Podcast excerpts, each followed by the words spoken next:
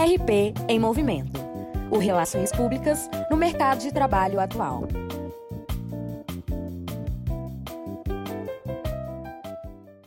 Olá, pessoal! Sejam muito bem-vindos ao nosso podcast RP em Movimento. No episódio de hoje, falaremos sobre o mercado do marketing e relações públicas. O que eles têm em comum? Fique conosco para compreender mais sobre esse assunto. Muito prazer, eu me chamo Thaís, sou estudante do oitavo período de Relações Públicas da PUC Minas.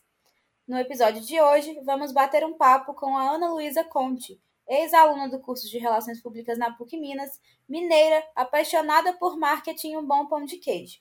Ela começou a planejar sua vida profissional ainda no início da faculdade, já passou por diversas empresas consolidadas, como a UnHelp, Mokelly, hoje é Head de Marketing e Growth na Freelaw, Seja bem-vinda ao nosso bate-papo, Ana. Muito obrigada, Thaís. Para mim é um prazer estar aqui podendo compartilhar um pouquinho da minha trajetória profissional com vocês. Para dar início à nossa conversa, gostaríamos de saber como foi a sua decisão de seguir o mercado do marketing após ter concluído a graduação. Essa área já estava no seu plano de carreira? Como é que você sentiu que o marketing fazia parte de você? Bom, o marketing, eu gosto de falar que o marketing me encontrou. É, quando eu entrei na, na PUC, eu tinha vontade de fazer várias coisas, fui me descobrindo mesmo ali. É, foi muito bom, inclusive, ter essa liberdade lá dentro para poder experimentar, para poder puxar matérias de outros cursos, né? Tanto de jornalismo quanto de publicidade ali também, é, né? Além das relações públicas. Então, eu acabei fazendo a matéria de marketing e eu tive um professor incrível. E na hora eu lembro que eu fiquei assim muito encantada e eu quis descobrir mais. E aí eu já procurei alguns cursos, né? Que é uma coisa que eu acho que eu sempre recomendo para todo mundo que está na faculdade, que é buscar cursos que sejam fora da faculdade, às vezes assim, até fora do fora de Minas Gerais, fora do estado, onde você puder buscar novos conhecimentos. E aí eu fui para a SPM fazer um curso de férias de marketing digital. Na época foi isso, foi 2016 mais ou menos, 2015, 2016, então estava começando ainda toda essa onda do marketing digital. E eu lembro que eu gostei bastante, assim, eu fiquei realmente encantada e comecei a procurar mais e comecei a me alinhar mais para o lado de marketing. E aí eu comecei a fazer um estágio na época numa construtora de alto luxo em Belo Horizonte, como é, é, dentro do setor de marketing.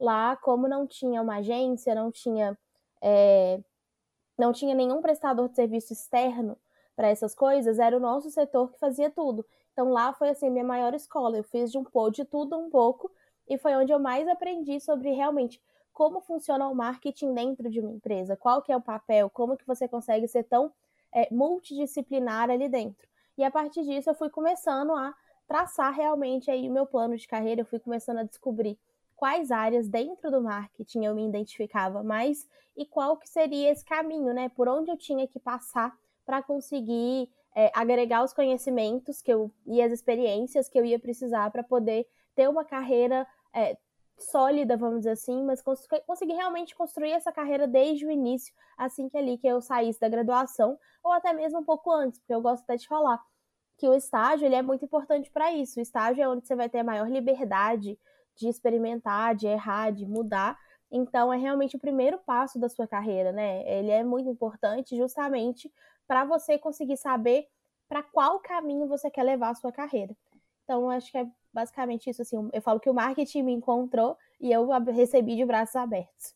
Sim, que bacana.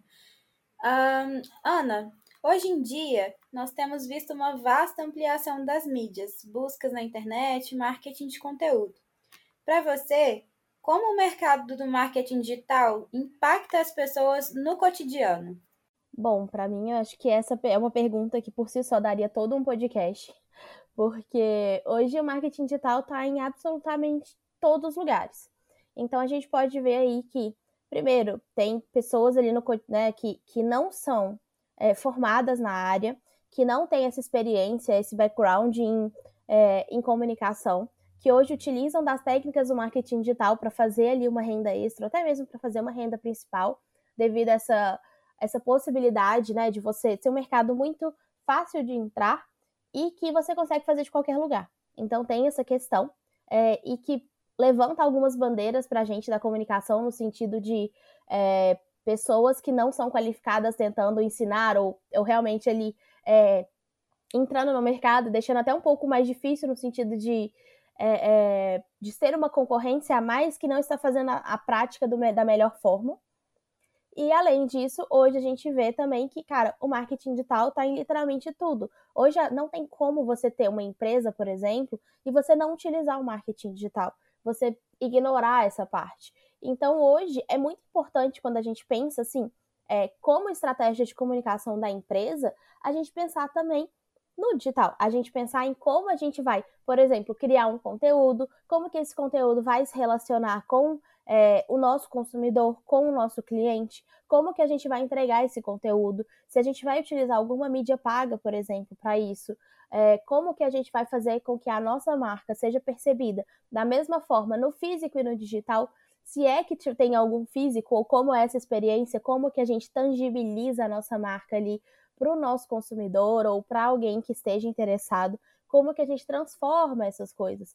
Então, hoje, quando a gente pensa assim no cotidiano, o marketing digital está em todos os lugares. Ele está ali dentro da rede social, que todo mundo ali acessa todos os dias. Ele está é, nos e-mails que você recebe, ele está nos conteúdos que você consome, ele está em literalmente todos os lugares. Então, acaba que hoje a gente tem uma busca muito grande pela atenção das pessoas. Hoje, um dos maiores ativos que as pessoas podem é, nos dar como empresa é a sua atenção. Então, hoje a gente tem aí visto no, né, no dia a dia uma busca incessante pela atenção das pessoas. Então, é muito importante, assim, a gente, como marca, pensar realmente que, é, primeiro, como a gente vai conseguir essa atenção, quais são os, né, qual é a estratégia, qual é a tática que a gente vai usar para conseguir essa atenção das pessoas, e segundo, o que, que a gente vai entregar para elas de valor, porque hoje as pessoas não querem só ser impactadas ali, às vezes, por um anúncio a todo instante, elas querem entender quem é você, como que é a sua marca, quais são os seus valores, em que, que você acredita e no que, que você consegue acrescentar na vida dela. Então hoje as pessoas não buscam só tipo, ah, eu quero um produto. Não, eu quero um produto, eu quero um produto que seja bom para mim, que eu me identifique com os valores daquela marca, que eu sinta que aquele produto vai ser bom, que eu vou querer indicar para as outras pessoas, que eu não vou ter vergonha de usar aquele produto. Então é muito importante a gente pensar assim, em toda a nossa, em toda a nossa comunicação, como que ela vai impactar é, as pessoas também no marketing digital, também ali no digital, porque hoje em dia, assim, eu arrisco dizer que hoje a nossa vida, se bobear, acontece mais no digital do que no presente, né? Então a gente está ali trabalhando conectado o tempo todo, a gente está sujeito a ser impactado o tempo todo. Então hoje a gente tem que preocupar um pouco mais até com o digital para fazer isso da melhor forma e é, criando valor para o nosso consumidor ou para quem a gente estiver impactando ali no momento. É, o digital hoje é mesmo uma extensão da nossa vida. E eu diria até que a faculdade, a formação de relações públicas, ela vem de forma estratégica para complementar essas estratégias de marketing e relacionamento, certo? Completamente. Eu acho que assim, a faculdade de relações públicas, inclusive, ela está à frente de várias outras, né, de, de, de, as outras áreas da comunicação nesse sentido, porque ela é uma faculdade que desde antes né, dessa dessa entrada mais forte do digital, ela já se preocupa com a imagem, com a identidade, com o relacionamento, com você é, é, se preocupar com realmente a relação entre a empresa e o usuário, né, e o consumidor.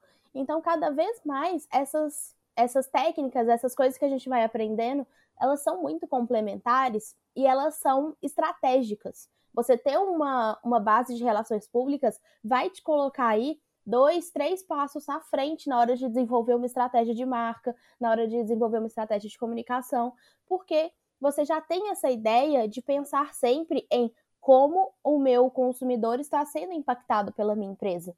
Então, isso é muito importante e é muitíssimo valioso, porque é uma coisa que nem todas as empresas têm essa, essa noção ainda. Às vezes acha que precisa ali, tipo, ah, coloca alguém só para fazer anúncio, coloca alguém só para fazer arte e tá tudo bem.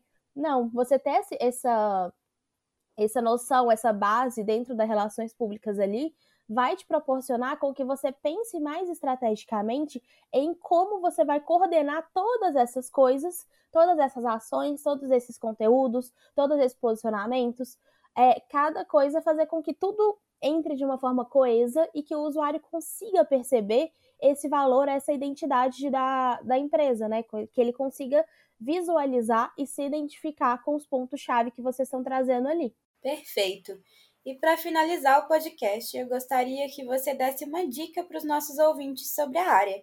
Qual conselho você deixa para os nossos alunos? Nossa, difícil. é, eu acho que talvez um pouco do que eu falei ali no início, mas é, gente, busquem conhecimento no sentido de não se contentem só com a faculdade. A faculdade é incrível, é um lugar que você vai além de eu falo que eu falo que além de você ir para aprender, você vai para fazer conexões, você vai para é o seu primeiro networking a faculdade. Então ali é o primeiro lugar que você vai conhecer as pessoas que vão trabalhar com você no futuro, não necessariamente na mesma empresa, mas você, por exemplo, quando você está ali num cargo, às vezes, por exemplo, hoje como eu estou com cargo de liderança, é muito melhor para mim buscar novas pessoas para o meu time ou buscar prestadores de serviço, às vezes alguém para fazer uma parceria, nas pessoas que eu já conheço, porque você já conhece, você já conhece às vezes um pouco do trabalho daquela pessoa, você já confia. Então, primeiro, eu acho que isso de fazer o networking ali, aproveitar o networking, entender, porque na faculdade a gente começa a ter uma noção, assim, principalmente para os períodos finais, de quem está indo para qual lado e mantém essas conexões, porque são muitíssimo valiosas, porque, gente, não é fácil quando você está, às vezes, numa né, numa posição de ter que tomar uma decisão ou de ter que buscar uma parceria, ter que buscar um fornecedor, ter que buscar uma pessoa, é, como é que você vai avaliar essa pessoa? Como é que você vai quais são os critérios que você vai usar para tomar essa decisão? Se você tem alguém ali que você já conhece um pouco, você já lembra da faculdade, você já viu como aquela pessoa trabalha, é muito mais fácil de você é, até mesmo buscar, às vezes, um conselho, trocar uma ideia, fazer um benchmarking ali, entender, cara, me conta o que, que você está fazendo, deixa eu te contar o que, que eu estou fazendo, vamos melhorar. Então, acho que o primeiro seria, acho que isso de, do, do network e buscar conhecimento, buscar experiências fora da faculdade. É o que eu falo, a faculdade realmente é a sua primeira base, mas a gente acaba vendo que a faculdade ela pode ser muito generalista, obviamente, porque você tem um currículo para cumprir e você não tem como desenvolver individualmente cada uma das pessoas que estão ali.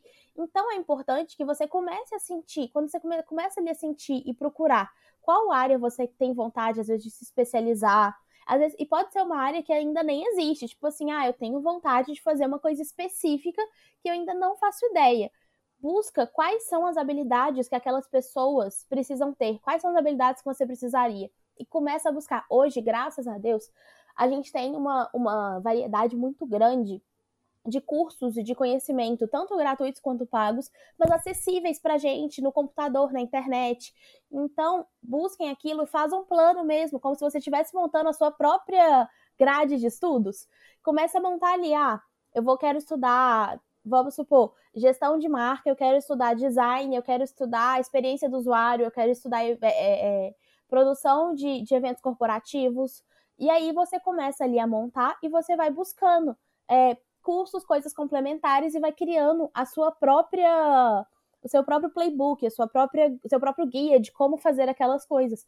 Isso vai te dar uma vantagem muito grande, porque você começa a fazer uma especialização própria, sem depender de existir uma pós ou existir uma segunda graduação dentro daquele tema. Você vai criando esse conhecimento e isso pode ser o que vai te diferenciar das outras pessoas no mercado, pode ser o que vai te colocar um passo à frente na hora que você estiver numa posição que você precise fazer algo que nunca fez antes. Então você já vai saber realmente como construir conhecimento é, e como você vai abrir esse caminho. Então, assim, primeiro sempre networking é super importante, gente. E não, não se deixe levar por essa coisa de ah, é só interesse, não. Todo mundo tem interesse, obviamente, mas é importante você manter essas conexões e buscar conhecimento, aprender a construir o conhecimento, porque isso eu acho que é o que sempre leva a gente, é o que sempre me trouxe e é o que eu vejo que continua levando as pessoas sempre um passo à frente, é o que destaca e é o que pode fazer te dar um salto de carreira antes do que você esperava ou antes do que era previsto. Em resumo, networking, vivência profissional e muita, muita pesquisa para se preparar para o mercado. Perfeito, Ana. Exatamente. Agradeço muito a sua participação no nosso podcast e nós vamos ficando por aqui. Até a próxima, pessoal!